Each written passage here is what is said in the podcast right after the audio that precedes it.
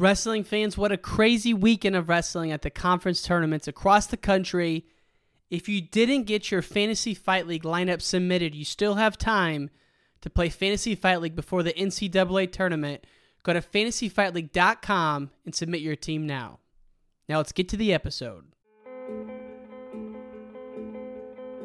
We can endure anything and adapt and pivot and change wrestling gave us that ability. I would say nothing in life has impacted me more than the things wrestling has taught me in terms of self reflection, resilience, toughness. Some guys have it, some guys don't. Adversity, 100%. How to pick myself up and be a man after I failed. And everything that has shaped my life and where I'm at today would not be there without the values and basically the, the lessons I've learned through the sport of wrestling for me, wrestling saved my life because it, it allowed me to focus and channel my energy. We're fortunate if you wrestled because if you wrestled, natural talent helps, but it's it's five percent of the ingredient. It pales in comparison to heart and technique and effort. It humbled me, taught me humility. Nothing can hit, humble you more than wrestling. I think it's the learning to adapt, right? You learn, you learn how to adapt, you learn how to solve problems. You know, if I look back at my time I spent wrestling, if it gave me one thing more than anything else, it's mental toughness. Ladies and gentlemen, welcome back to the Wrestling Changed My Life podcast. This is your host, Ryan Warner. Our episode is presented by Spartan Combat. They're presenting the Spartan Nationals in Jacksonville, Florida, April 8th through the 10th. Register now at SpartanCombat.com. All right, folks, our episode today features two interviews. The first is with the very popular Stalemates, where we break down the Big 10 and Big 12 tournaments. Stalemates is a super popular YouTube show that covers all things wrestling. You can subscribe to Stalemates on their YouTube channel. And then our second interview is with Frank Popolizio, who's also been on the podcast. Frank was the director of the EIWA tournament, which took place yesterday and he's on to talk about the International Classic, which is a dual team and individual tournament he's hosting in New York, where he's bringing countries from all over the world to New York to wrestle this April. So I want to get both of these outstanding, uh, outstanding wrestling minds on the show. Hope you enjoy it. Fan of the week goes to the South Elgin, South Elgin, excuse me, high school wrestling team the head coach as well as a number of the wrestlers listen to the podcast. I want to thank you guys for doing that. You can follow South Elgin at storm underscore wrestling, South Elgin, Illinois represent. And that's it, folks. Let's get to the interviews with Stalemates, followed by Frank Popolizio. We'll see you on Wednesday. All right. We are here with the Stalemates crew, Zach and Tyler. Gentlemen, Good day. How are you? It's been great, man. It's Good. been a big uh, weekend of wrestling, and we are now, as the kids would say, into the thick of it. The thick of it. I was de- watching the Big Tens all week, and I know you guys are fans of the Iowa State Cyclones, so I'm sure you were tuned into the Big 12s. Were you guys watching everything, or were you tuned into certain conference championships? Um, I watched a lot of the Big 12s and Big Tens. Tyler did a pretty deep dive on the SoCon and probably the Big Tens. He's an Iowa guy. Yeah, I was following the SoCons virtually, and then the whole weekend I was watching the Big Tens. I'm an Iowa fan, really. Nice, nice. So we'll we'll have we'll have a lot of topics to hit on then. Let's just start though with the SoCon. I you know I know it Campbell's the the bees knees down there. What do we got going down in that area? Um, yeah, they won. Was that their fourth in a row? Was it? I, I think so. so. I think it was either fourth or third and then they had quite a few champions as well. Um, and then there was also some upsets. I don't know how deep you're wanting to get into it. Hit me. Yeah, um, one of the biggest ones to me was Austin Murphy at 174. He didn't qualify, but I could see him getting an at-large bid. That was one of the main ones that caught my eye for people that didn't qualify. And he, then, he was a round of 12 guy last year, right? yeah, Campbell? yeah. Correct. Campbell had like a bunch of guys in the round of 12, but I don't think they ended up getting all American. Josh Hall got yeah. screwed last got, year. Yes. Right. That happened at NCAs. And then he also he lost in the finals. He got upset by the App State guy. Millner, I believe, right? 149. Jonathan yeah. Millner. He's really good. Yeah. Yeah. I don't think people realize if you like a lot of the people who are more than just Big 10 and Big 12 guys don't realize the hatred between Campbell and App State, mm-hmm. you know. Really? Yeah, that's deep. that's a dual meet that we've been really trying to go to. Um, whether it's in Boone or in Boys Creek, but they hate each other down there. Oh, I love it. And you guys went to uh, Campbell last year, right, or two years ago? Yeah, two years ago, not the season, but the one before that. Yeah, they're the first school we went to. Big love for Campbell and, and Campbell Nation down there. They love wrestling too. And it's North Carolina or South Carolina? North. North Carolina. Okay. Dude, North Carolina has some Division One wrestling. I mean, Oh, think yeah. about Duke, NC State, UNC, Campbell. Is App, App State in North Carolina? Boone, Boone is it Boone, Nor- Boone's North Carolina, I believe. Yeah. Yeah. Is that also where Citadel is? Citadel. There you go. I mean, think about Holy that. crap. They have what five? Iowa has three. That's nuts. Yeah. I know. Division- Illinois, three, uh, four actually, but um, Illinois, Northwestern, NIU, then SIU. But Wow. yeah, I mean, shout out to North Carolina. So SoCon was rolling. Campbell Campbell got a bunch through, um, and then let's just let's just get the elephant out of the room. What what do you guys make of this this medical forfeit situation? Is this being overblown? Like if this is if Eierman was your son, would you be saying something else? Like I was thinking about today. Like what if that was my kid? Like I don't know. I think I'd probably think about it a little bit differently. So what do you think, man? Let's just get into this.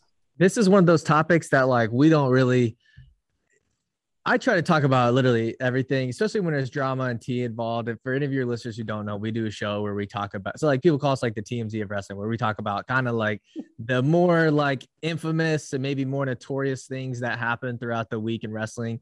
Our job basically is to recap what happened. That way you don't have to dig through the dirt and find out what's going on. You can just tune into our show and watch. When stuff like this happens, it's one of those things. It's kind of like a he said, she said, where who do you believe, right? Both sides are technically right.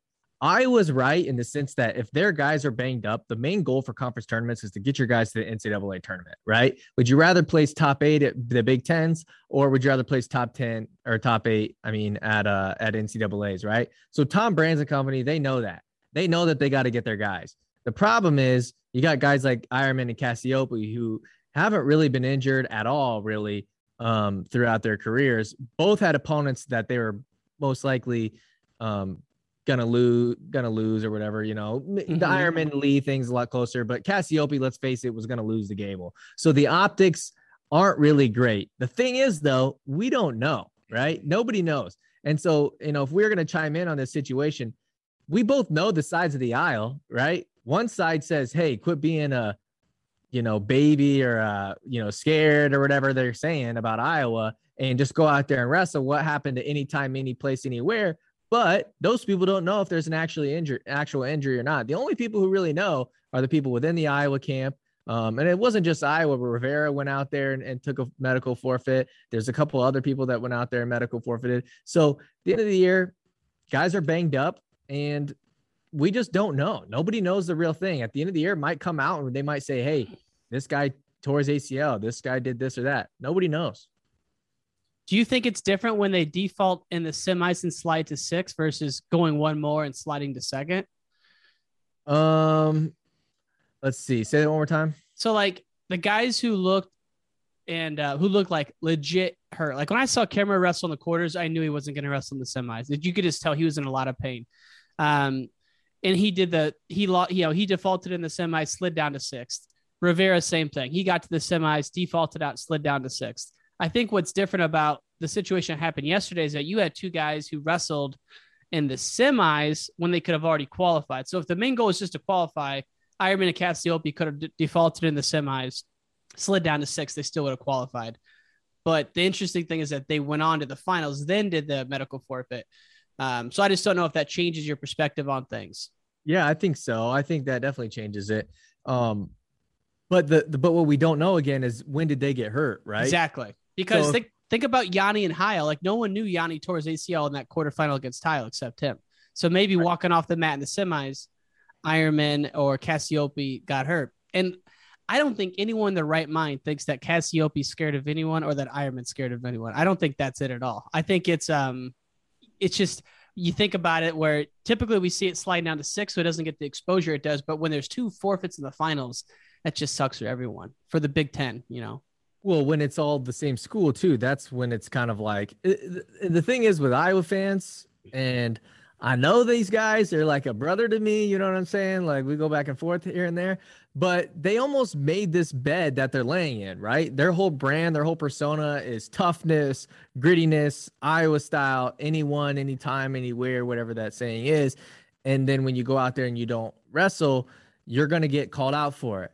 However, like I said earlier, we don't know the injuries, right? Mm-hmm. So the optics for Iowa aren't great, but I'll give them the benefit of the doubt and I'll say that the injuries are legit. Obviously, Kemerer, I mean, that guy's holding on. Oh my god. You know, by by dear life. Um, but it's just something that we don't know and we won't know until the end. Rivera is definitely hurt. Um, I've seen stuff and heard stuff behind the scenes that, you know, it's it's insane that he even went out there and on. I think he got a fall in the first round too. So guys you are know gonna get Ayala's hurt. He's definitely hurt. We know I yeah. So we do know like you know two of the four Iowa guys that, that they're talking about Ayala, um, Eierman, Kemerer, and Cassioppi. We do know for sure that two of those guys are super injured. So why would they lie about the next two? I don't know. Um, this kind of right. ties into the whole thing about you know, guys are wrestling a lot less matches now. And I feel like if you're the NCAA, do you look at this and think, well, maybe we need to tone it down? But I don't think anybody wants that, right? Nobody wants less wrestling matches. We want we want more. We always want more. Um, but at some point, they're probably going to look at this and say, hey, well, maybe maybe today's kids just don't want to wrestle 40 matches anymore. Right. What do you think, Tyler? Being a Hawkeye homer and all. Yeah, I mean, to me, it's pretty much what Zach said. Like we could break this down. We could go over hearsay and all that, but it's behind closed doors for a reason with the team. And us, the general public, are not going to know the full story until it's said and done. So to me, I don't think there's really much we could add to it because we just don't know. Yeah. And it, it sucks because it overshadows the amazing wrestling that went down in one of the great team upsets in Big Ten history. Michigan coming in. Now, I, I love Michigan. Head coach Sean Bormet, Chicago guy, an Illinois legend he did an amazing thing with the Overtime Wrestling Academy, kind of like the Seabolt 10 years ago. And then he went on to Michigan. So we we love him here. Did you ever think either of you that Michigan would walk away with the title? I no, not not not in the weeks leading up to it, but at the beginning of the year. At the beginning of the year, yes, right. But then as the year went on, they kind of underperformed. And I Michigan fans are probably not gonna like me for this, but they tend to underperform towards the end of the year, I feel like, right? However, you can't say that they don't have the best coaching staff from top to bottom in the country. Like they've got four guys who could all probably four be Division One head coaches. Some of them have been right. So Plus Sergey Beloglazov's the RTC coach. Right there, you go. So just they've like, had they've they've got just as deep of a cabinet as Iowa or a Penn State in terms of who they have in the room.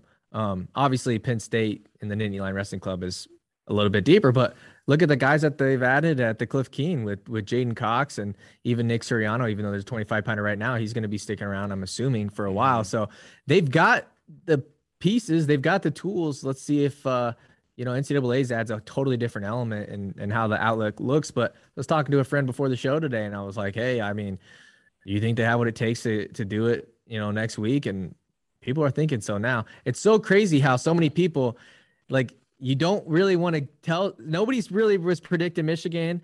Um, and then nobody I don't think was gonna pick Austin Gomez either. And you look at, oh, you know, you go out there, you have yourself one good week, you're right back in the the talk for for a title. Mm-hmm. How yeah. how good how good it's, no, it's your show and you're supposed to ask me questions, but how good does it make you feel to see Hit me. Illinois native uh, Austin Gomez win? Dude, it? and the way he wrestles is like just the best. Like he's going for broke. He's throwing headlocks. He's you know he's hitting shots, and yeah, I mean knowing the hype he had coming up, I remember watching him in middle school, and he was mean mugging kids, kind of like the Bo Bassett, but in Illinois. You know, not as big as Bo, but he was that talked about. And then high school, you know, went to the same high school as Tony Ramos, just dominant. Uh, Iowa State, he had a great year. I remember watching him in the blood round against, I think it was uh maybe not the blood round, but a wrestleback round against Philippi. I, you know, he had a great year, and then the concussions happened, and you know when I when I spoke to him, I think it was like earlier this fall. Yeah, he was just in a good place, and he, he's just up in weight, not cutting weight. So yeah, it's amazing to watch him wrestle. I'm so happy for Austin Gomez, and like honestly, Bono and Reed are doing an awesome job this year. Hamidi, also from Illinois, doing a hell of a job. I mean, he looks he's the baby face killer. He's amazing out there. So both of those guys, Wisconsin looked really good. And honestly, though, no one's talking about Northwestern. Northwestern qualified nine of ten guys, I think, with um, some pretty drastic coaching changes in the early year that drew a lot of you know negative attention with the whole Midlands thing. So, dude, Northwestern, like a school that tough academically for them to be that good, amazing. Yeah, I, I, would agree with you there. I think a lot of people at the beginning of the year kind of wrote Northwestern off, and you know they took a lot of bad PR, right, with the the COVID vaccine mandate stuff, and, and half the staff left, um, you know, and then and then uh, you know Carter Young leaving because of that whole whole ordeal. Midlands, you're right that they definitely didn't have the best year in terms of uh, the headlines goes, but the, yeah. you know at the end of the day they, they put the uh, they put the guys through and and everybody else can suck it probably, you know. Yeah, seriously, it's uh it's just crazy to see them perform at the tournament. And I think team parity is good in anything. And in the Big 12, we had some team parity because Missouri comes back, wins it, first time back in the Big 12. Yeah, I think Missouri winning it kind of goes to show people how different a dual season can go, and um, and uh, you know how you can do it a tournament. Obviously, my yeah. Cyclones went undefeated in duels in the in the Big Twelve. We only lost to uh, Iowa all season, so you know my my expectations were probably a little bit higher than uh, they should have been. But you know Iowa State finished third, and uh, second place was Oklahoma, right, and first was was uh, Mizzou. So any, I, I, I love you know all these new schools coming in and putting up a fight. Or was second you and I? I don't remember. I don't want to get it wrong. I think second was Oklahoma. Let's check though, which surprised me because that's I'm probably out of out of the loop, but that's a program you just I don't hear as much about. And, I mean, uh, I, I, remember going to the Big 12 tournament when it was Iowa State, um, it was Iowa State, West Virginia, and then, then Oklahoma and Oklahoma State. There was only four schools, so the the fact that they're bringing in you know, UNI's and Missouri's, and then Wyoming being up there. I, I, mean, obviously the Big Ten is king, and it'll probably remain that way for a while. But with uh, you know, with the Big Ten and what they've been adding to it, it's only up. You know.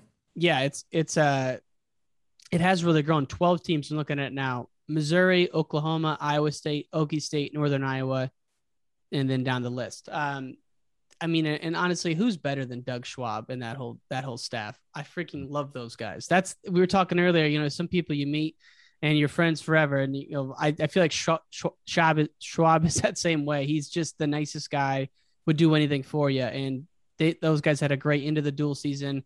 I heard the Iowa State UNI duel was bonkers. Yeah, it was yeah, nuts. It was we awesome. we got to be there. It, it's it's great for the sport. Um, Schwab is an awesome promoter for anything wrestling and you know especially look what you what he's done at, at UNI right? And he's made them competitive pretty much since he's gotten there right? Um they've got a legitimate chance for a national champion at 184 pounds with with uh parker and that dude is an absolute savage an absolute workhorse kind of embodies everything that you know the panther train is about you know? Yeah Tyler, what was it like going into the McLeod Center? I know people love West Gym, but uh, what's what's your thoughts on the McLeod Center? Well, I I put in a semester at UNI, and I. And um, I okay, actually worked, okay.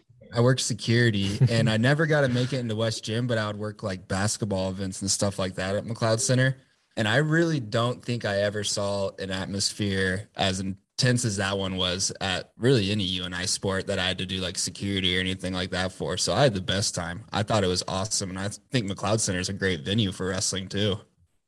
Yeah, I know there's a lot of nostalgia in the wrestling world with some of these older venues, but even like I know people love Rec Hall. When I watched the Penn State Ohio State duel on TV, it looked like Royal Rumble, man. It was it was just amazing. And so I'm all in favor of some of these teams competing in the bigger venues. But if you look at the Big 12, they're like you guys are alluding to a lot of shakeup in the dual meets, and then the tournament comes around.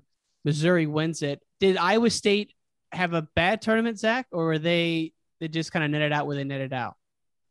Um, you know, I was pretty upset. I typed up a lot of tweets and I either deleted them or just put them in the draft folder. I don't know if you've ever been there or not. But, oh yeah. Uh, you know, we were talking in the Discord and I was just straight up not having a great first day. And then I kind of realized, right, we are putting through eight guys. I feel good about getting a ninth in. The tenth probably won't happen, but you could say there's a, puncher's chance at getting all ten guys in.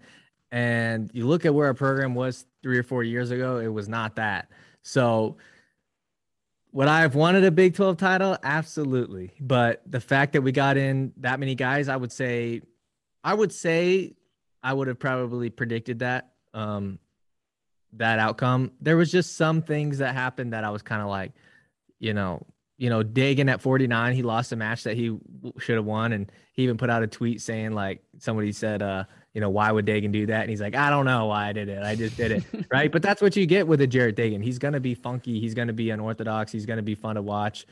Um, Yonger is a guy who can beat anybody, but he can also lose to anybody. So he was wrestling uh, Buchanan at 197 and he was losing one to zero or maybe three to one. It was a tight match and kind of got stuck underneath and Buchanan p- pinned him. You know, I hate when people say he got stuck, but Buchanan pinned him straight up. So Damn. there's things that I think we felt like we could have done better. Um, Marcus Coleman, I don't think a lot of people realize, but his grandpa passed away like that day. So, you know, some emotional things going on there. And, and I think Parker at 41, they said that he w- he had been sick. So it's uh it's the end of the year. That's I mean everybody's everybody's banged up. Everybody's got stuff that they're going through, and um, it's all about March, baby. We're finally here. I want to ask you this: Tell me why Stephen Buchanan at 197 can't win it.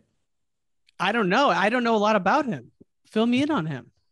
He's just um very smart wrestler. He's in good conditioning. Uh, uh, very explosive, sound. You know, Mark Branch. I know you've interviewed him before. Um, he's got their guys ready. He's kind of the um. I love Mark Branch.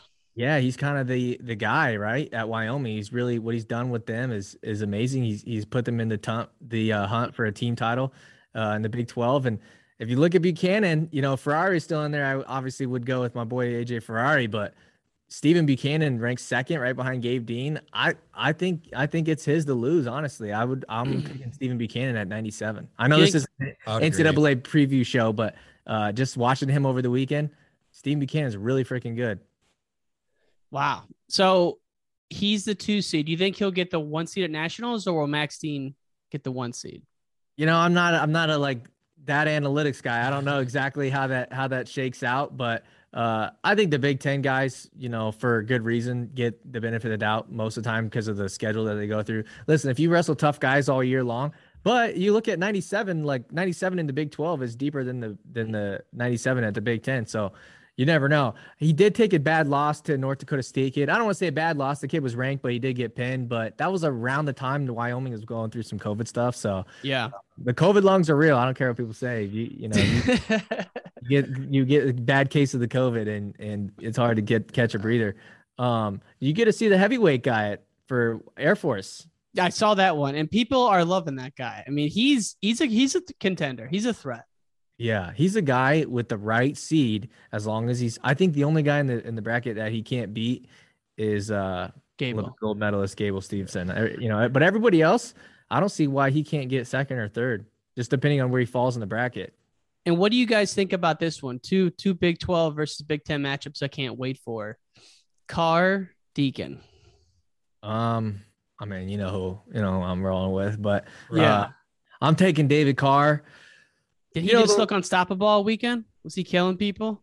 Yeah, I mean, he's looked that way all year. You know, he he did have a sudden victory match against uh, Peyton Robb earlier in the year, but Peyton Robb took it to Deakin too. Like it was down to the wire too. Deakin's, you know, Deakin is who he is, but you know, I think it comes down to what uh our friend of the show, Adam Feller says: winners win, winners win, right?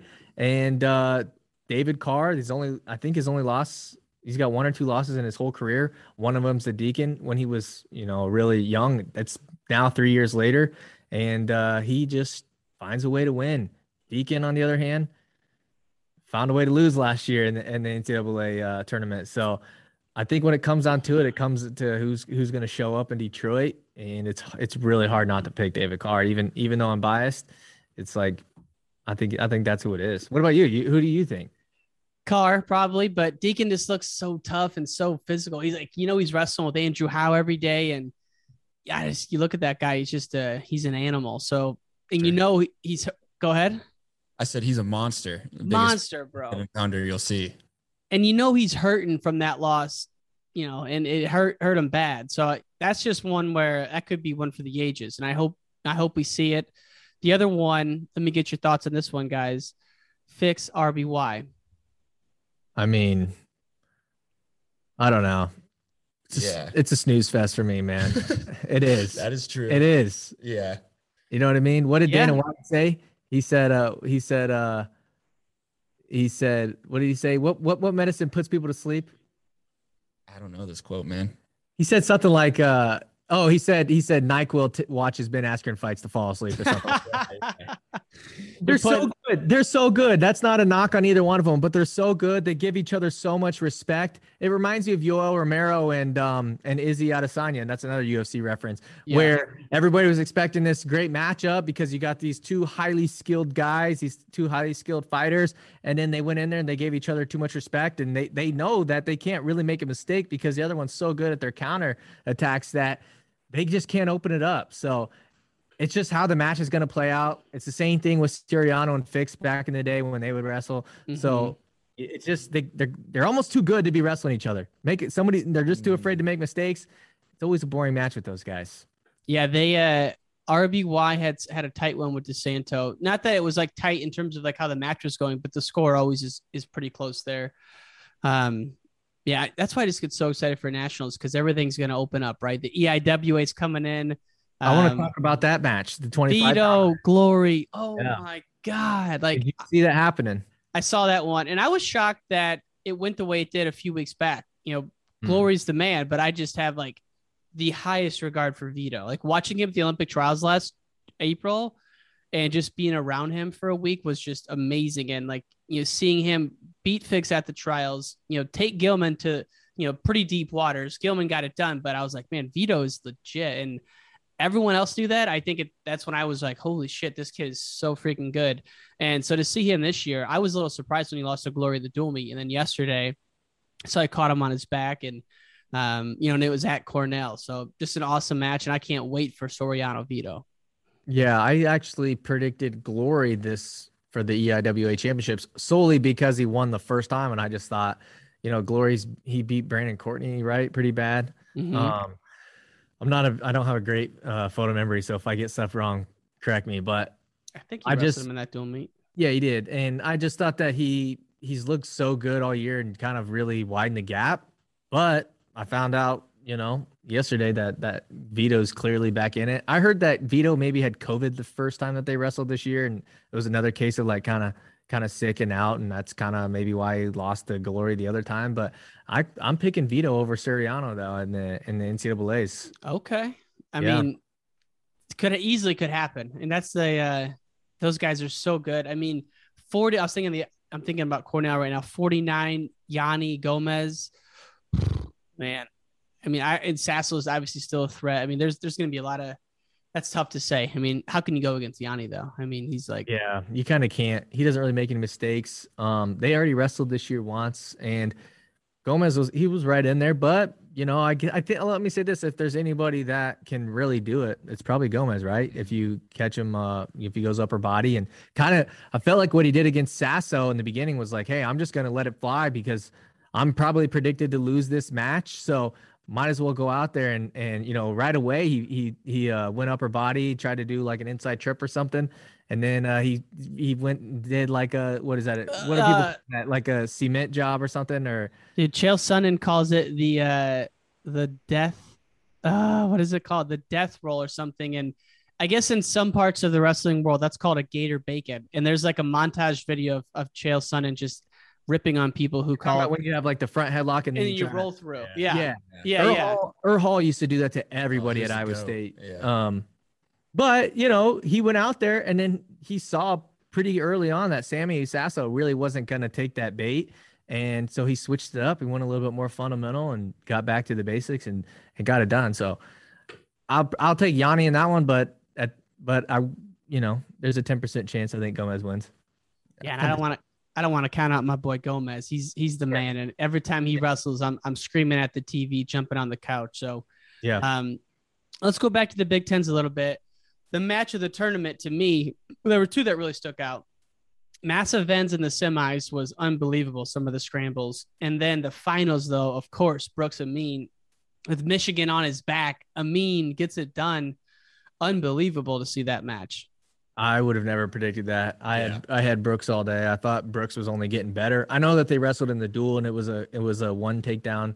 Um, I'm not sure if it was overtime or not, but I know it was one takedown. I don't know anymore. I really don't. I thought Keckeisen was the one who was going to have the best shot to beat Brooks, but I'm clearly wrong there. How do you think they're going to seed that? Mm. Well, I think it's going to be Amine the Hidlay. one? Headley number one. Oh, he hasn't lost, huh? No, and he rolled people this weekend.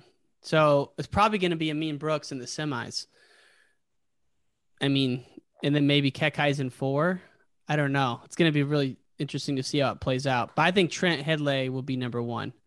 If I Wow. had to, if I had to guess. Yeah. What do you? How do you? What do you think of that? I don't. I, I to your point, I'm not like the most in the know of every single conference and duel and like who has wins over who.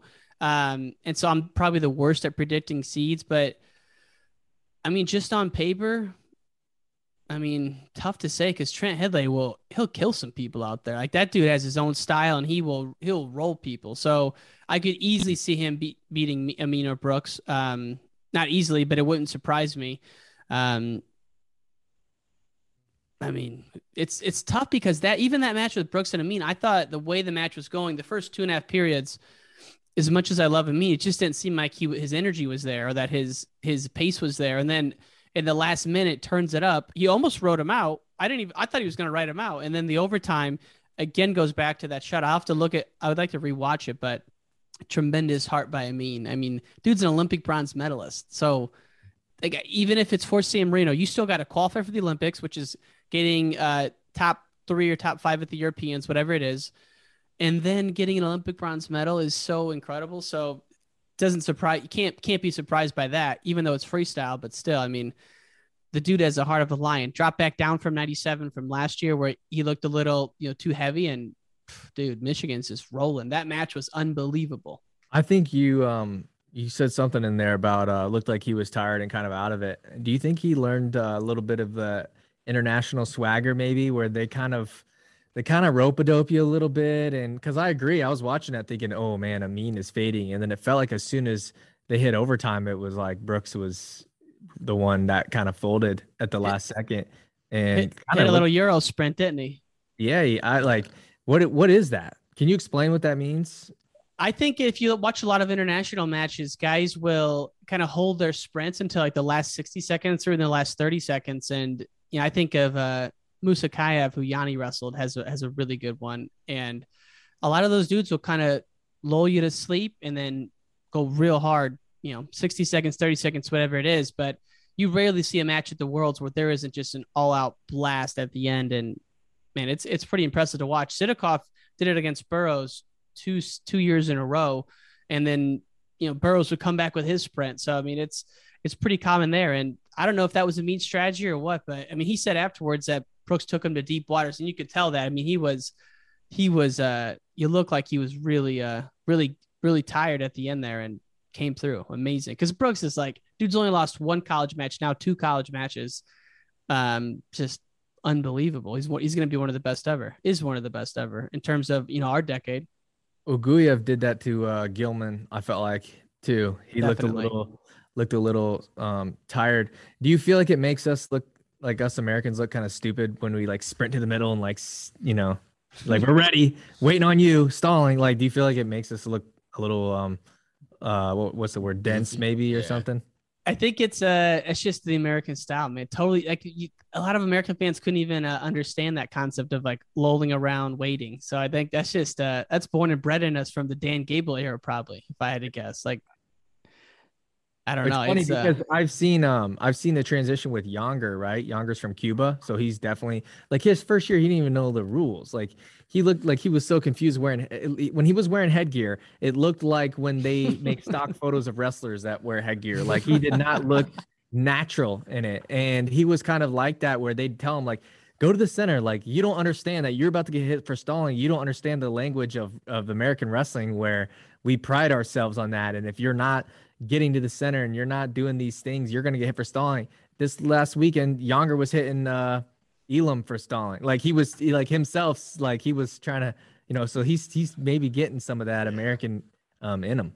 Yeah, I, I I like watching that too. And uh, you guys also have is the 133 pounder. Ramazan. Yeah, is he still is he still going?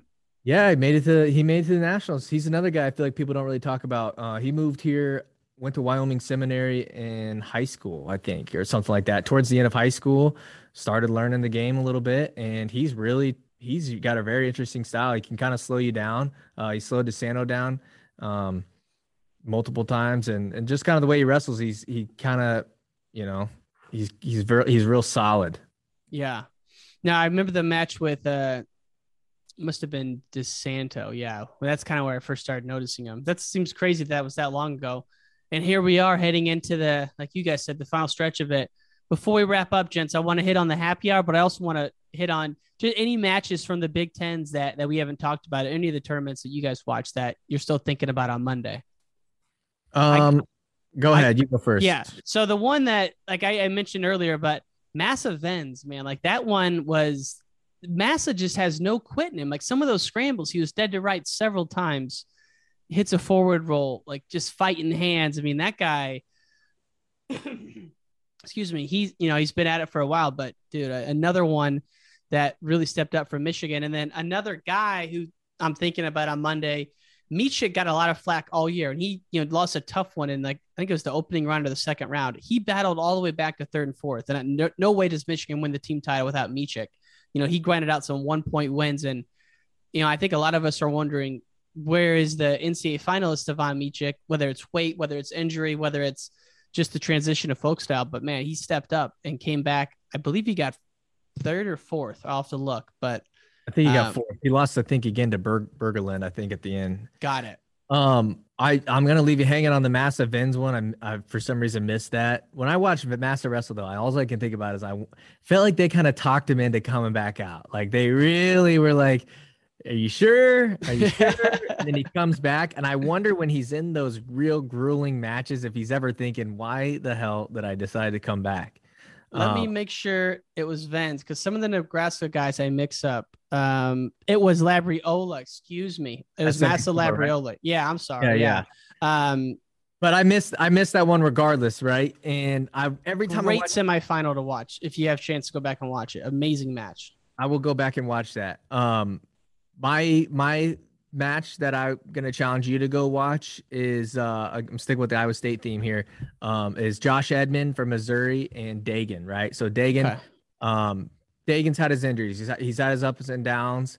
Um, he kind of had a better career earlier on in college, and then of course with the grind and everything, it you know that kind of plays out sometimes. And uh, just one of my favorite wrestlers to watch. Okay. Anyways, he's he's finds himself on the backside. He loses uh, a match in the semifinals from McDougald, um, McDougald, however you say it, from Oklahoma, who's also had a great year, um, by the way. And he finds himself on the on the consolation side. He's got Josh Edmond from Missouri. He ends up winning. You ready for this? 15 to 13 at the very What? end. No spoiler alerts, even though I just spoiled it. Go, go- go check that match out. I promise you, it's it, from the very beginning. It's entertaining. Absolutely. Okay. Tyler, do you got any for me to, to check out? Any that come to mind for you?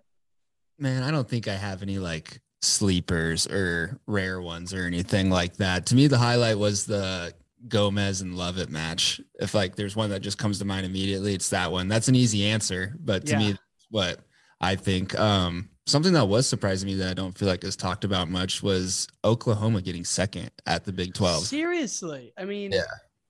that is uh I'm I'm gonna take that as a as like a pushing off point to really dive in and, and get to know the Oklahoma program. All I know is that um Brian Piccolo, who's been on the podcast, an amazing story. His son goes there, Tate Piccolo. Yep. Yeah. Um, and then Anthony Madrigal, who's from uh, one of the local programs, he's there. But um, no, I, I do need to check out Oklahoma. And then before we sign off, guys, Big 12, I got to ask you about this guy. Probably my favorite guy to watch. It reminds me a lot of Yianni outside of the Big Ten. Keegan O'Toole. Is that kid just an assassin or what? Oh, for sure. Yeah, I mean he he's a guy that if you're like if I'm cheering for Iowa State and they're wrestling Keegan O'Toole and we get a takedown or we get in on his leg, you don't really feel good about it. You know what I mean? like you're still like, all right, Like this dude can literally score. Like he can get taken down by anybody, but it doesn't matter. Like that's, I don't think that's in his mind frame of like, hey, don't get taken down. It's like, oh, if you get taken down, well, how do you wrestle from there? Like, how do you score from, you know, this position? Like that's just how his mind frame is. He can score from anywhere. So honestly, he's he. I know I'm giving out some wild picks today, but he's my pick at 65. Pushing the envelope there, pushing the envelope. I don't know. Now He's he, uh, he, I, I mean, definitely. Um, yeah, I mean, he watching him at the, uh, I think it was the Junior Worlds this summer was a lot of fun. So that'll be uh that'll be one to watch. And you know, we're just uh, a day or two out from getting brackets, which is crazy. I think is it tomorrow or Wednesday? Wednesday, I think. And shout out before we go, shout out to Patrick McKee. Uh, loses in the first round, battles his way back to third. Somebody tweeted this and it rings true. Like that dude loves battling back for third. Like he's always finding Dude. himself. Yeah, that's that's a gritty warrior right there. Yeah, that guy's oh yeah, seriously. I mean, I saw that. Unbelievable. Um before we sign off, guys, we're gonna we'll give a little preview. NCAA tournament, stalemates, and wrestling changed my life. Getting together again for another happy hour. We're thinking Thursday. Were you is that what you guys are still thinking? Just for the uh the listeners here? Potentially works for me. Thursday. After the final session or in between. I was thinking in between. Perfect. Works for us. Yeah.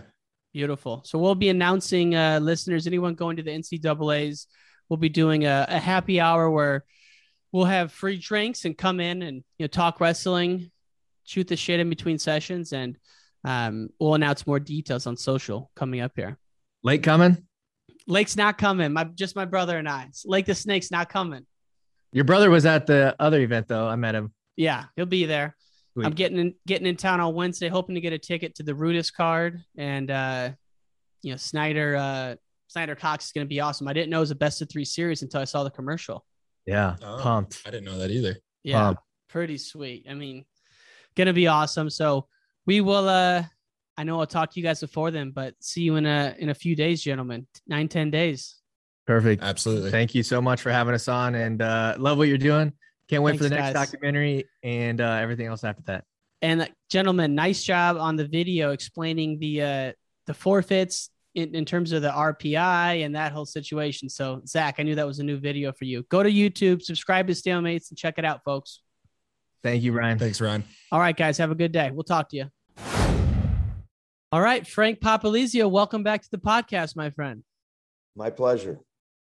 Yeah, it's awesome to have you. We just witnessed a crazy weekend of wrestling. I was pretty tuned into the Big Tens.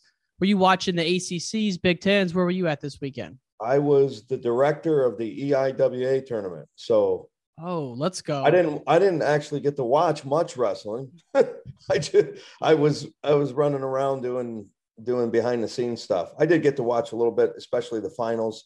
Um, you know, in the blood the blood rounds, the qualifying rounds, specific to people and the weight classes that they were you know trying to qualify for. But there's uh you know there's work Yeah. there's work. They, those tournaments obviously um, have a lot of people doing a lot of things and um, just trying to get everything, getting everything uh, uh, up to snub. So it's all good. So, what goes into directing a tournament like the EIWA's? What goes into it is getting a lot of rock stars to to work for you. Uh, really, Uh, Gene Neinman recently took over the job for Greg Strobel. After Greg passed away, there was a void that existed. Um, he informally led the EIWA and he would do all this planning and coordinating. And then obviously it culminates with the tournament.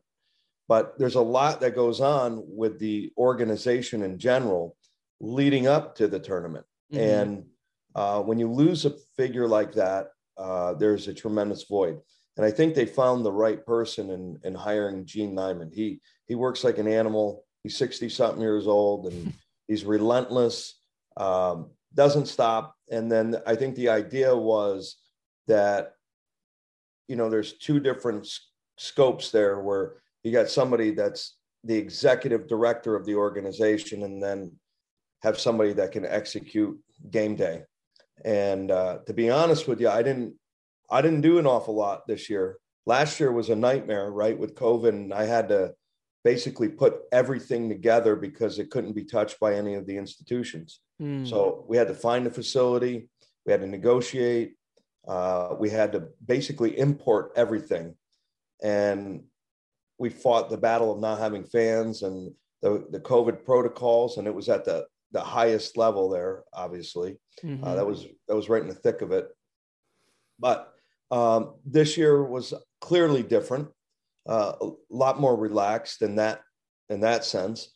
So I was uh, I kind of was a gopher. I was uh, an assistant more than more than anything. I I'm never going to drama over dramatize my role, but uh, Gene Nyman really led the charge.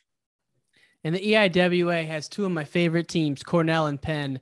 Penn is like on a resurgence right now, and I saw Coach Reina won Coach of the Year, and then um, you know Cornell obviously has has some of the great stars in college wrestling. Did you watch the Vito Glory match? I did. I even recorded a little bit of it because it was, uh, you know, it was just high action. You know, a lot, lot of, a lot of points being scored. Um, Vito did a tremendous uh, adjustment job there. Uh, really, you know, and I have a connection to those guys, Vito and Yianni. They're New York guys, and when we were trying to become established with our events back in the the early days, they were young guys that always attended my events, regardless of what other events they were going to. They didn't care. They would stack them. Um, it would be like they were wrestling and Who's Number One, but they're still going to do the Journeyman Fall Classic.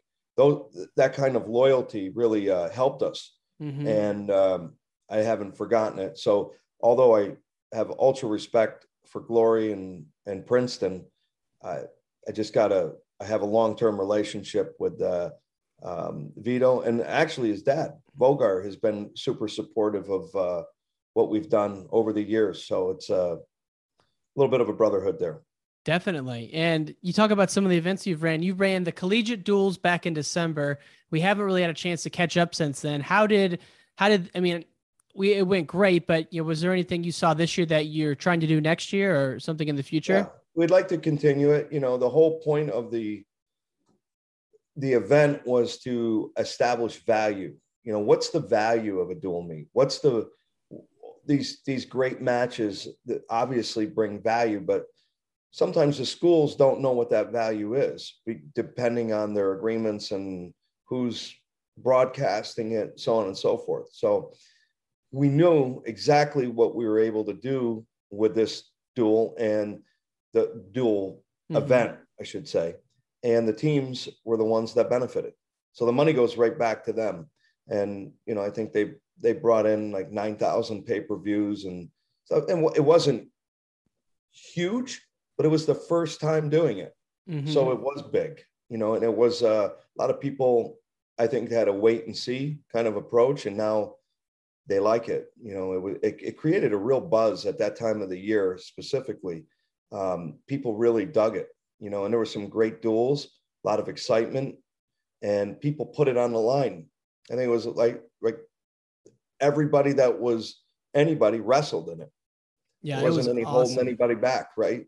Awesome. It was, and it was, I love how it was on that Monday because it was kind of during the holiday season. So a lot of people, you know, weren't super busy and were able to kind of tune out for the day and watch. And yeah, just the, uh, just the dual action was, was great. And it kind of led the way going into dual season in January.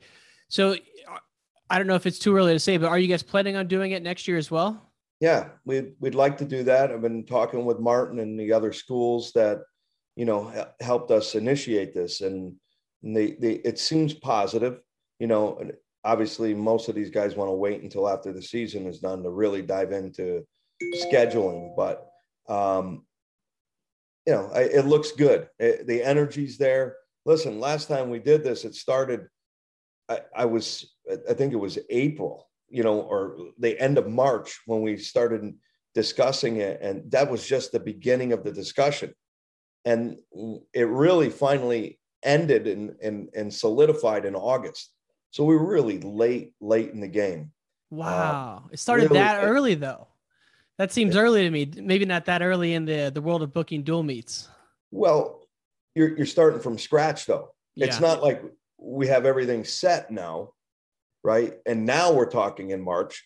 That's different. I mean, you got to, you're talking everything. Find a facility, find a place, agree on a place, agree on the teams, agree on the terms, who's in, who's out, um, how are you going to build it, how are you going to establish it, um, what conferences, you know, there, there was 1 million questions. Uh, and so we were really late in the game. As a matter of fact, it wasn't, you know, it, it wasn't uh, highly, highly attended at the venue, which mm-hmm. wasn't the goal, actually. The goal was to do it on, you know, on Rokfin and, and see it um, through the stream, right? That was that was the whole premise of it. Yeah. So we can quantify the value of it. But what we didn't take into account is that the people all had their schedules locked in in Florida. So many of the schools were competing on that Tuesday, Monday, and Tuesday, and they couldn't actually come to watch it. So we it was just late in the game. The whole thing was late. Yeah. Uh, now, obviously, we're a little bit ahead of it. Would you hold it in uh, like a, an East Coast or Midwest location, or do you like the idea of keeping in Florida and giving the guys a, a warm weather break? I, I, like the idea of freedom. Um, I do. I like the idea of not having to wrestle around with real strict protocols and and people getting caught up in that. And I don't yeah. know if we're out of the woods yet. I don't know what next year would bring, um, but I'd like to just be somewhere where it had that mindset behind it. Um, and we needed somewhere neutral. You know, it, it sounds good to do it in Iowa or in Pennsylvania, but then the other schools look at it like, hey, that's a, you know, you're given an advantage, hometown advantage, one way or the other. So we picked something that was neutral. Yeah. And it, and it worked out. You know, it was good. It's we're cool looking be- at New Orleans uh, next year too. That's another one that we're we're chewing on. That'd be sweet. Yeah, it's like uh it's kind of like those you know, in college basketball they have that tournament where they all go to Hawaii or something like that. Like a yes, like that's right. Well, they do one in the Bahamas. I got the guy that trains me, Rich Altieri, his nephew um, plays for UConn. Um, and he, you know, they go down to the Bahamas like an early season tournament, and they're all ranked teams that go down there, kind of knock it out. It has the same kind of premise. Yeah. Um, just neutral ground, and people can relax and and just enjoy basketball. Well, same here. We could enjoy wrestling in a in a place that's kind of comfortable. Mm-hmm. Although it was freezing. Was it? it was freezing. we were we were down in, down there, and it was like, oh, what what did we do? Was, you couldn't go to the beach. And you guys are now working on another dual meet competition. It's the World Classic. What's going on with this? So the World Classic actually has two components, uh, and this is of all that I do, I think the the heaviest lift that I got. Uh, although the the collegiate classic was, or the collegian um, duels was really tough to to kind of navigate through. This is this is equally tough, but it's a different game, right? Um, there's a lot of moving parts. Uh, specifically, we're dealing with visa, the visa process with all the countries uh, that we've invited: Uzbekistan, Kazakhstan, Kyrgyzstan, Tajikistan, all the stands that have real rich wrestling history, right? Mm-hmm. And so we try to get those guys here, and it's a it's a really difficult process. Uh, and there's a real art and skill to getting through that process, and it's it's arduous. It's a, it takes forever, uh, but I've gotten pretty good at it uh, I, am I'm, I'm knocking on wood on that. Um, I've gotten good at the process. Now that doesn't guarantee success. Ultimately, we we try to take the proper steps in communicating with the State Department, and we have Congressman Mullin uh, from Oklahoma, who's a National Wrestling Hall of Fame guy out of Oklahoma, um, that has been helping us. His office has been helping.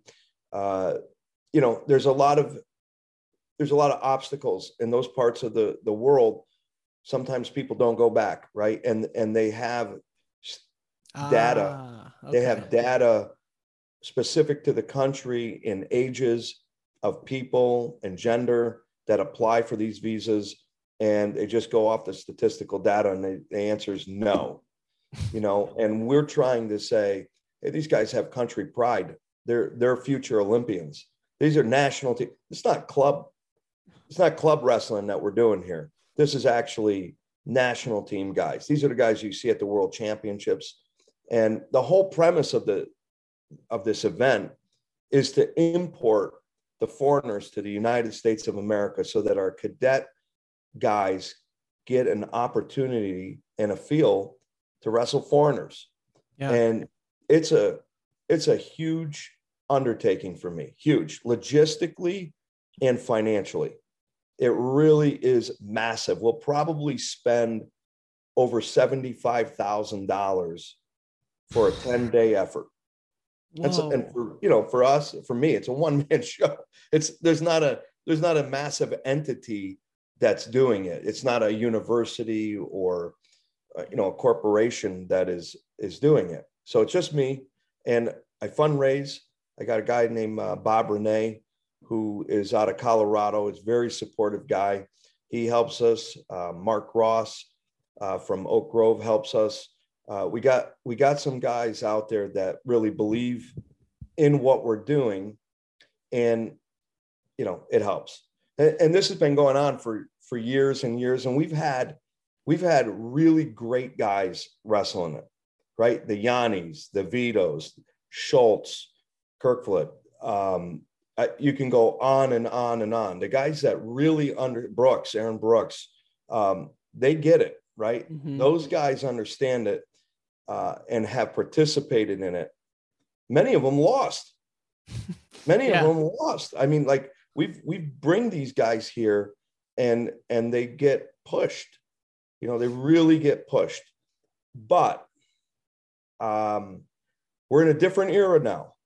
Now it's like uh, I have to convince people that this is a this is a good thing. So I it drives me a little bit crazy, you know, that I, I'm importing the best guys in the world here, and I would hope and pray that the Americans really appreciate it and step up and and do, or the, the the foreigners will stop coming.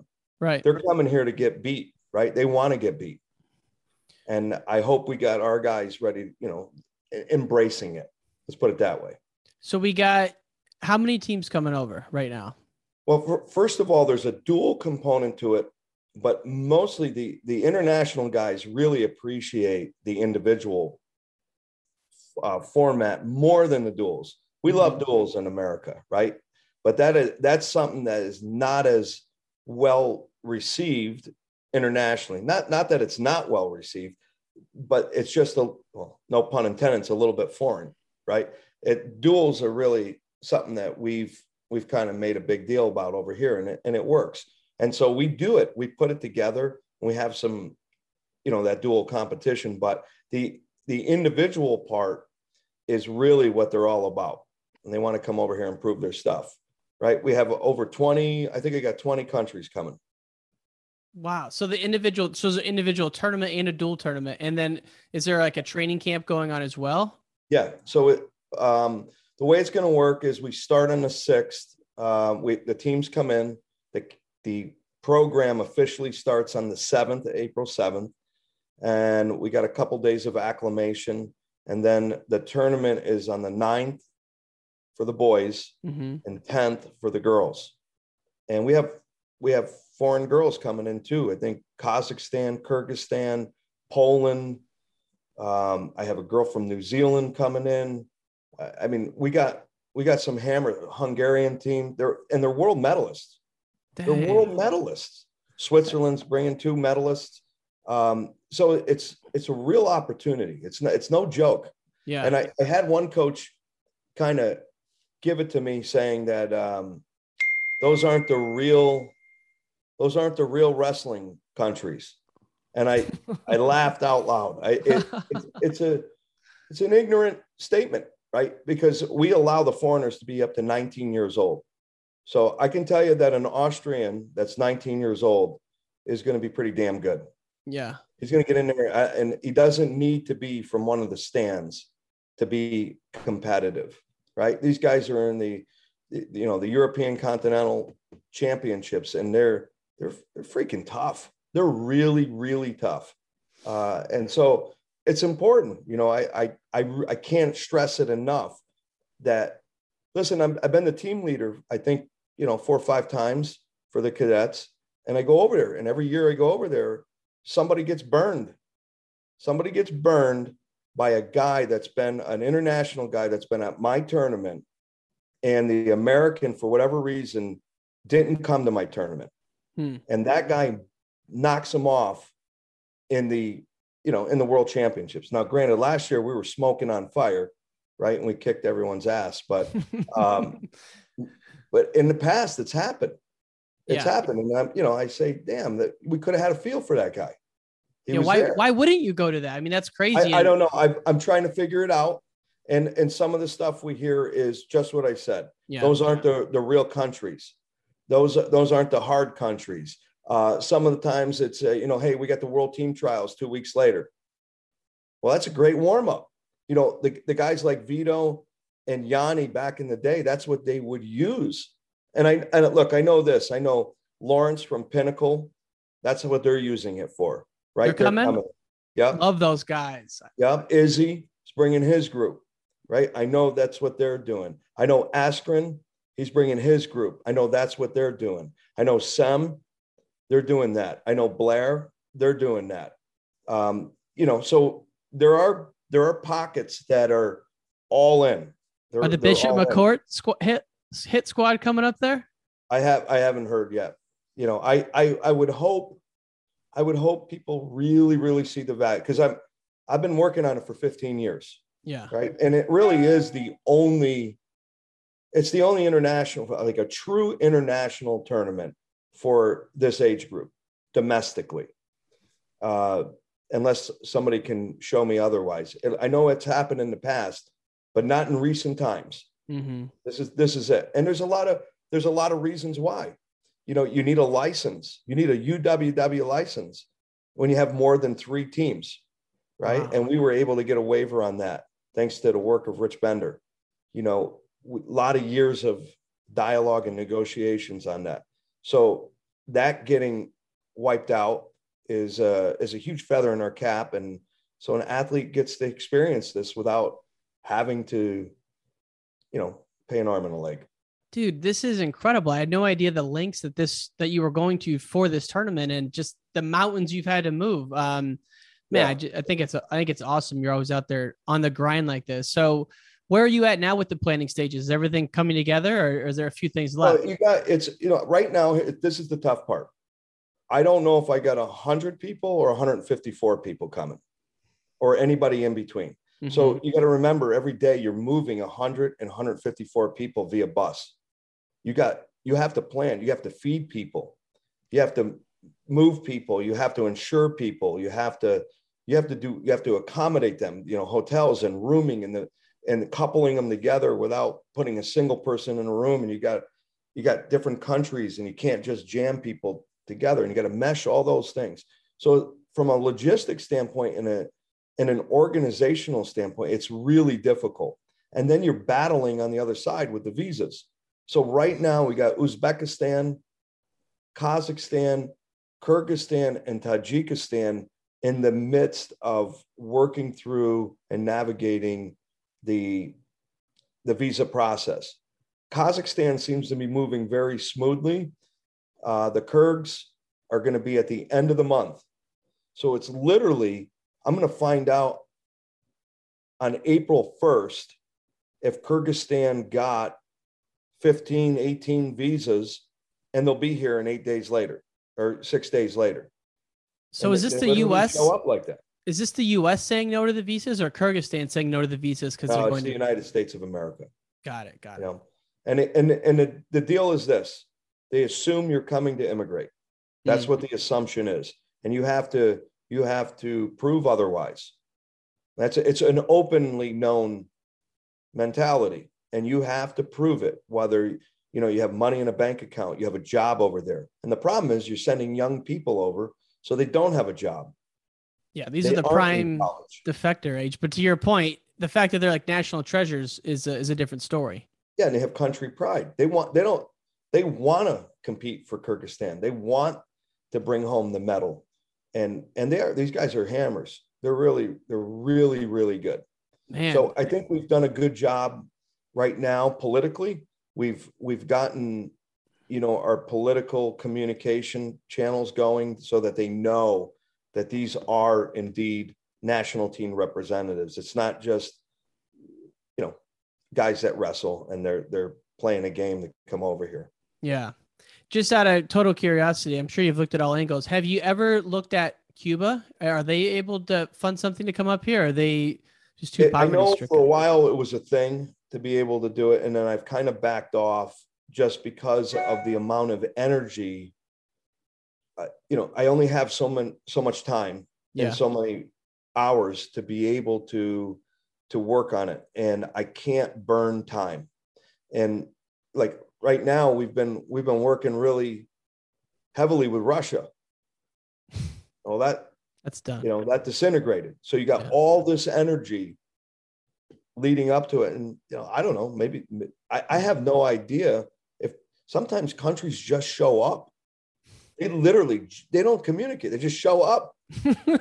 They literally just show up. Man. and you know you're you're on the fly having to deal with it. And i don't think that will happen with with the russians but we have a long tenure with this specific group national guys that have been coming over.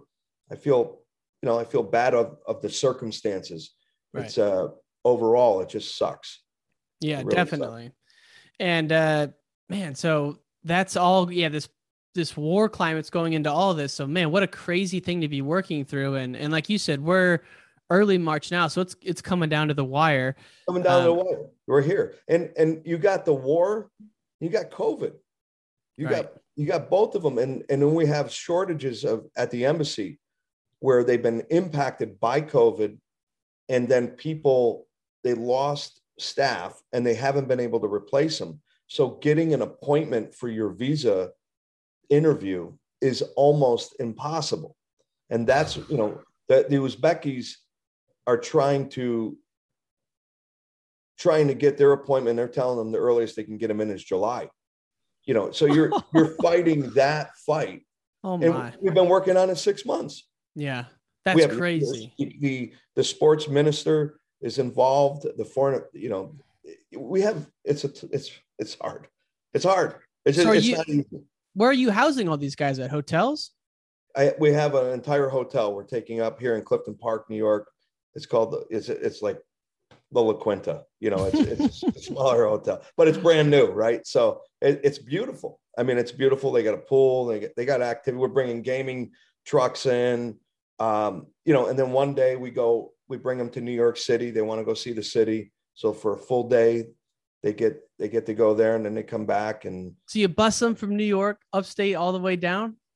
Yeah. Are you are you guys central state or upstate where you're at? We're in upstate. Upstate. It's a three and a half hour. It's three and a half hours from New York City, um, and then we have a three day camp, and we got Kevin Jackson, who was obviously the developmental coach, so he, he knows these guys, uh, and we got Miguel Liuzzi from Italy. He's the head women's coach, um, so we got a real good. I mean, Yeah. these guys are top top level. I mean, KJ, who's better than KJ? I love that guy. And like you said, Oh. before this job at Michigan, running the show for the cadet and juniors, like if you're like a, an elite cadet and junior in the U.S., why would you not want to be around this guy for a couple of days? When normally you would have had to go to Colorado Springs via invitation only to get around him. You know? Yeah, I wa- I was um, for me, you know, I would I would do the um, uh, obviously be the team leader for the for the cadets, and I, every single trip that I would go on, he was, you know, he was the guy. I come back so fired up. I was, I was like, Seriously. 50 years old, you know, ready to ready to roll. You know, he he really he did a really good job with those guys um, at that age group in particular. Um, yeah, he was the man. he's a guy who you know you hear him all week and watching the Big Tens, you can hear him coaching. Like that's one of those guys. Kind of reminds me of like a Izzy, where you get him in your corner, you're just gonna it's just another notch. If he starts yelling or starts barking, kind of like a John Reeder, you know, like they're just they'll get you going. Yeah. Well, those, all those guys are world class, um, and that's that's why I'm that's why I'm having them here. Yeah. You know, there's a reason. I, I, I, I look honestly, and I know it sounds like a commercial, and that's not the that's not the point. This whole thing is to benefit Americans. Yeah. You know, it's a it's a vision. It really is a vision. It's a vision that started with Coach Jackson. You know, I've been I've been on him, you know, for years and years. We'd go to the worlds and guy would get on the podium wearing one of the tournament shirts, you know, from the World Classic. And I'd be like, look, you know, that's what I'm talking about. And Yeah. and it's um he finally was like, yo, we're gonna do this. And ultimately he left the position, but uh I'm staying the course. He's my guy. So anyone can anyone attend? To the tournament, yes. The camp is is pretty tight. Um, Yep. But it, obviously, we want the U.S. cadet team to be there, uh, and so we're actively trying our hardest to get those guys to be there, and, or you know, guys that are in the hunt for it. Yep, absolutely. What man, I love it. And uh, you know, just from what we can do, we'll spread the word and people listening. You know, are, you able to watch this on Rokfin when when the show This goes one's down? on Flow. We're gonna. This is live Gotcha. on Flow, uh, and it's look. I I don't know how else to put it. All of the great guys, they've been they've been they've done this, right? There are our past guys, our past champs, our past um, you know success stories have all done it. So I'm I'm pounding on people right now. Um, I just I think they should be pounding on me to get. And I, I know that sounds a little arrogant, but I I can't be more uh, excited about it, and and I really believe in it. I, I'm like over either this. Here's the deal: either I've never been more wrong about something, or I'm ahead of my time. It's one or the other. Either I'm just I'm so wrong. It's it's it's a catastrophe. I mean it. Or or I'm just ahead of the time on it, and people don't understand it. You know, because right now I, I feel like I'm convincing. I have to. I'm convincing. Not, like I just listed some of the best clubs in the in the country, so they get it. I know they get it, and I just I want everybody to get it though. I Sebolt Academy. Where you at? Where you at, TJ Sebolt? Let's go. Where's my? Sebolt, I was in I was I was in Budapest with Sebolt. He's a great guy. Great guy. Yeah. Love Gotta be having him on. I'm on him. I'm I'm all over him, smothering him. Jay Soroga, where you at? Man, where's the Bo Bassett's of the world at? Machine gun mindset. No, it's uh those guys are all just so fun to watch. And like it's crazy how good the cadet and juniors are now. You can watch them with like the same level of enjoyment as a senior level match a lot of times. So if they're just so so high level. So the fact that you're bringing guys in, it only makes sense. I mean, how often is the US going to like the Yasar Dogu? Like we're always going to these tournaments and we don't really have a high level international tournament here. We've had the Schultz at times, and you know that's gone up and down in popularity. But at the cadet and junior level, why not like create a niche and just hold one of the most premier cadet world tournaments in the world? I, I love it. It is. It is. I'm, and I know this may sound like I'm off my rocker, but internationally, at the cadet level, it's it's understood. It's a it's because we do it as one one category, right? It's a we do it as one category. It's it's basically 15 to 19 years old. So it's not a cadet and then there's a junior, right? It's mm-hmm. it's one group like a high school age division. So these guys are coming in, you know, they're hammers that are all in. We we do it like we do the classic. It's a round robin, an elaborate round robin. So everybody's together. It's all the hammers. There's nowhere to hide. It's all meat and potatoes. You got some Kazakhstan beards and mushroom or mustaches yeah. coming in, man. Oh, I mean, yeah. Those They're- guys are. They've been chopping wood. They might be 25. You never know. I know.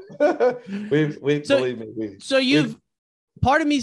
Sorry, this is your first time doing it, or have you done it on a smaller scale before with some of the other Uh, guys? we've been doing it. I've been over a dozen years. Got it. That's Okay. the problem. People just don't really know about it, you know. And we're trying to get the word out that this thing is the real deal. Yeah. The world knows, but America, you know, it's not on the. It's technically not on the USA Wrestling schedule. So, Hmm. because they don't, it's it's our event, right? So Mhm. that's why it's not on there. But Yep. we are partnered with them, and we've gotten their blessing, obviously. Well, you're out there doing the Lord's work, Frank Popolizio. I love it, and you know whatever we can do to help, we will do. Um, before we before we sign off here, I wanted to get your thoughts on just a couple of hot topics from this weekend, if you don't mind going in there. If if I know it, I'm again. I've been I was consumed with some obviously behind the scenes stuff. Behind the scenes, I'm just gonna say three words: medical. Well, one word, two words: medical forfeit. We saw some crazy stuff happening. To me, if a guy's hurt, you would see them typically default in the semis and take the sixth, which is what we saw in the past. This year, we saw it go forward an extra round in the finals in Big Ten, which is supposed to be one of the premier events. Awesome, awesome. And I don't want it to overshadow the wrestling, but it, it just left a little sour taste in some people's mouth. And I can't blame the coaches or the wrestlers. It, you know, if it was my kid, I'd probably do the same. But what are your thoughts as a coach for, for 20, 30 years? Yeah, well, I'm there's a system in place and anytime there's a system, people will figure it out, right? You're going to figure out what is best for you and your athlete in order to maximize whatever they're trying to get to. And mm-hmm. I think we all agree that m- the end of March is the end goal, the NCAA tournament. So they're looking at it like, you know, it's just a a, a piece of the formula to get to where they need to be and ultimately perform on that third week in March.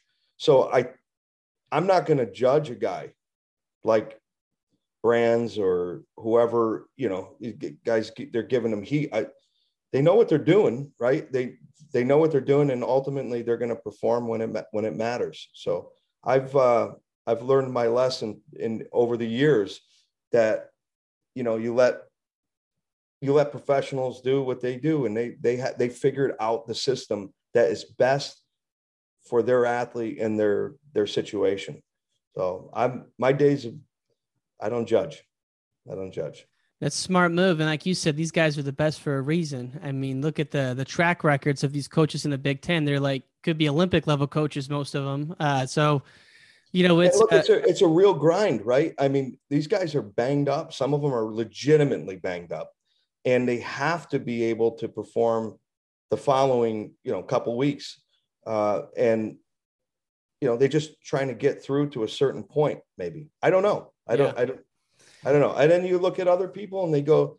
It doesn't matter how banged up they are, right? And they they run it right through. I think I think Oklahoma State had some guys that were really really banged up. Mm-hmm. You know, and they were kind of limped across the finish line there, but they they did it, you know, and I'm sure that, you know, mentally, what does that say? And what does that do? And you know, you could you can look at it both ways, but yeah. No, it's just uh it's happened in the past and it's you know, it's a little bit of trending upward now, which I think makes some people a little nervous, but I think it was it was most pronounced this year. But like well, you said, a, man. But look, it's been around, right? I mean, we watch it I, we watch it at the senior level all the time, but maybe it doesn't matter as much because there's not a team race implication, right? There's not, um, maybe college wrestling is more popular, you know, than I hate to say that, you know, that, you know, from a fan standpoint. Mm-hmm. Uh, and so that maybe it's just not as, we're not as critical, right? In, in those situations, but it's been there. Yeah. You know, guys, True forfeit out, you know, uh, when they get in for fifth and fourth or, you know, that down, down a little bit. I mean, even the uh, even the great Frank Chamizo, you know, he's done it many times. You know, so I I, I kind of forgot about that. You get so caught up in the uh, the folk style, uh, you know, rumor mill that you can forget about that. Yeah. The but last the other thing is it's on TV, right? True. So that makes it we feel like it's it's more important. True. Yeah well, especially when you have so many great moments like we had throughout the year, you know, in terms of Penn State, Iowa breaking records in a number of dual meets that were just awesome to watch. Um, one of the things I was dying to ask you about, though, and this is the last thing New York State Championships. I, I got to assume it was the first one this year that you guys have had since COVID. And I mean, you know everyone just feels so sentimental about the state tournament in their state. I'm guessing like you it's it's a very special time. How did it go for for your guys and what was it like being back there? It, it was it was you know it's funny it's a good question. Because initially i was i was bitter i felt an element of bitterness because we still had to wrestle with masks on and there was a um, a real push that some guys if they weren't vaccinated they couldn't wrestle and and what? I'm not arguing one way or the other, but it wasn't uniformed, right? So there were people that were getting squeezed out while others were in. It, you know, so it started off rough. I, I felt like it was rough, and then it, and then it, you know, by the end, it it was smooth. and it was a well-oiled machine, and it was it felt like a real state championship. It did, and Mhm. and I got to tip my hat to NISFA. They did a great job making it feel that way. Now, I think back for two years, you know, it was ugly.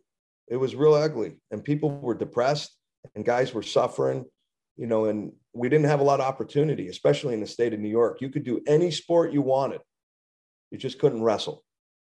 It was looked at as a a subcategory. Uh, and initially. Seriously. Absolutely. Absolutely. And it, it depended on the, the area of the state that you're in. Luckily, our area and our leadership in our schools uh, looked kindly upon us. And we did wrestle, I guess, if you want to call it last year, was, uh, um, you know, it, there was no scoring, there was no dual meets. We had matches, uh, you know, and but but we could at least go through the act of wrestling and there were other people even within our area it was illegal you just couldn't do it they Wow. would not approve it but they would approve basketball they looked at wrestling as if it were more dangerous so when you look at that and then you look at how far we we were able to come. And we did really good. As a as a club our club did really well. We had you know we had three state champions. We had two other runner-ups. At one point the entire semifinals at 172 pounds were out of our it was they trained in my tent on my farm. You know it, it was I forgot you had the tent. The tent is legendary. It was Jeez. once illegal, now it's revered. Uh, um, it was listen, we were just hustling, right? We were hustling. The sheriff at one point came over and said, We got to wrap it up. Couldn't have a tent. And, What? you know, On your private property? yeah, on a farm. Whoa. So oh we, my lord. we buckled down with it though. We stood, we stood the course, you know, and recently I was asked about that. And my answer was, uh, and not to be overly dramatic about it, but I feel like it. I said, you know, here's the quote. You know, goodness without courage is worthless. And people needed to step up during that time. Mm-hmm. And the, the kids had no opportunity. They were they were they were struggling.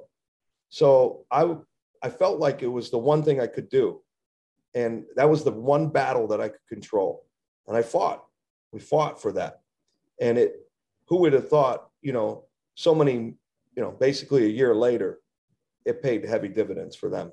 Man, dude, you're just every day in the trenches going blows with the embassy, with the politicians. Like you're you're out there. if it was easy, everybody would do it. It's not easy, and not everybody does it. So that's the only way I can make my way. You know, what I mean, like that's otherwise everyone's people have got their their footing right, and they have things established. How are Yeah. you gonna, you know, Yeah. how are you gonna squeeze in? You got to do something that's gonna be hard, right? I love it. We're doing So is the is the New York State tournament one division or multiple divisions? two. Two. Gotcha. Pretty even throughout, or is there a big discrepancy in one versus the other? sometimes you know certain weights it's like oh small schools hammered then you go to you go to other weights and large schools better um, but look last year i held i held the new york state championships when when when the state organization uh, you know NISPA didn't didn't hold it because the governor wouldn't allow it right so they took heat but it wasn't it wasn't from them Mm-hmm. um, we held it. We held it in Pennsylvania. and it was an unbelievable success. It was the best thing I've ever done in wrestling, ever. It was an enormous, and we did one class the first time in 18 years. The people loved it. It was, it honestly was fantastic. So New York was one class up until 18 years ago. Yep. 19 now. Whoa. Whoa, that's It's tough, insane. really tough. So like the Jesse Jantzen's one class, or was that after that?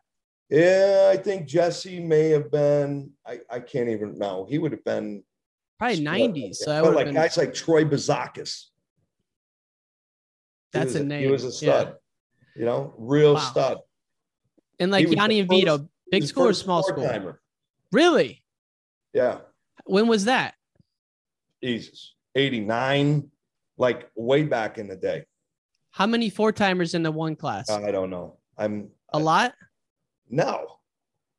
That's that's pretty crazy. No. Yeah, because yeah, Yeah, Illinois right. used to. Go ahead.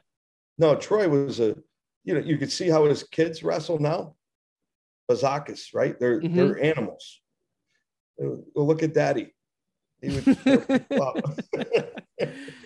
Man, I appreciate the uh, the New York history lesson. And that's that's uh, not surprising. You guys held your own tournament amidst all the craziness last year, and and now uh, you know on to the next one. You're uh, you're just always planning something. And World Classic coming up in April. Frank Popolizio, always a pleasure to have you on, my friend. Thank you so much. Thank you. Thank you so much for listening to Wrestling Changed My Life. This episode was presented by Spartan Combat. They've been a longtime partner of the show. Spartan Combat is hosting the Spartan Nationals in Jacksonville, Florida this April 8th through the 10th. Wrestle beach, Greco, freestyle, and folk at the Spartan Combat Nationals. Register now at SpartanCombat.com. To catch past episodes, go to WrestlingChangeMyLife.com. You can also follow us on social media at Wrestling My Life on Instagram and at WCML Podcast on Twitter. Thank you so much for tuning in, and we will see you next time on Wrestling Changed My Life.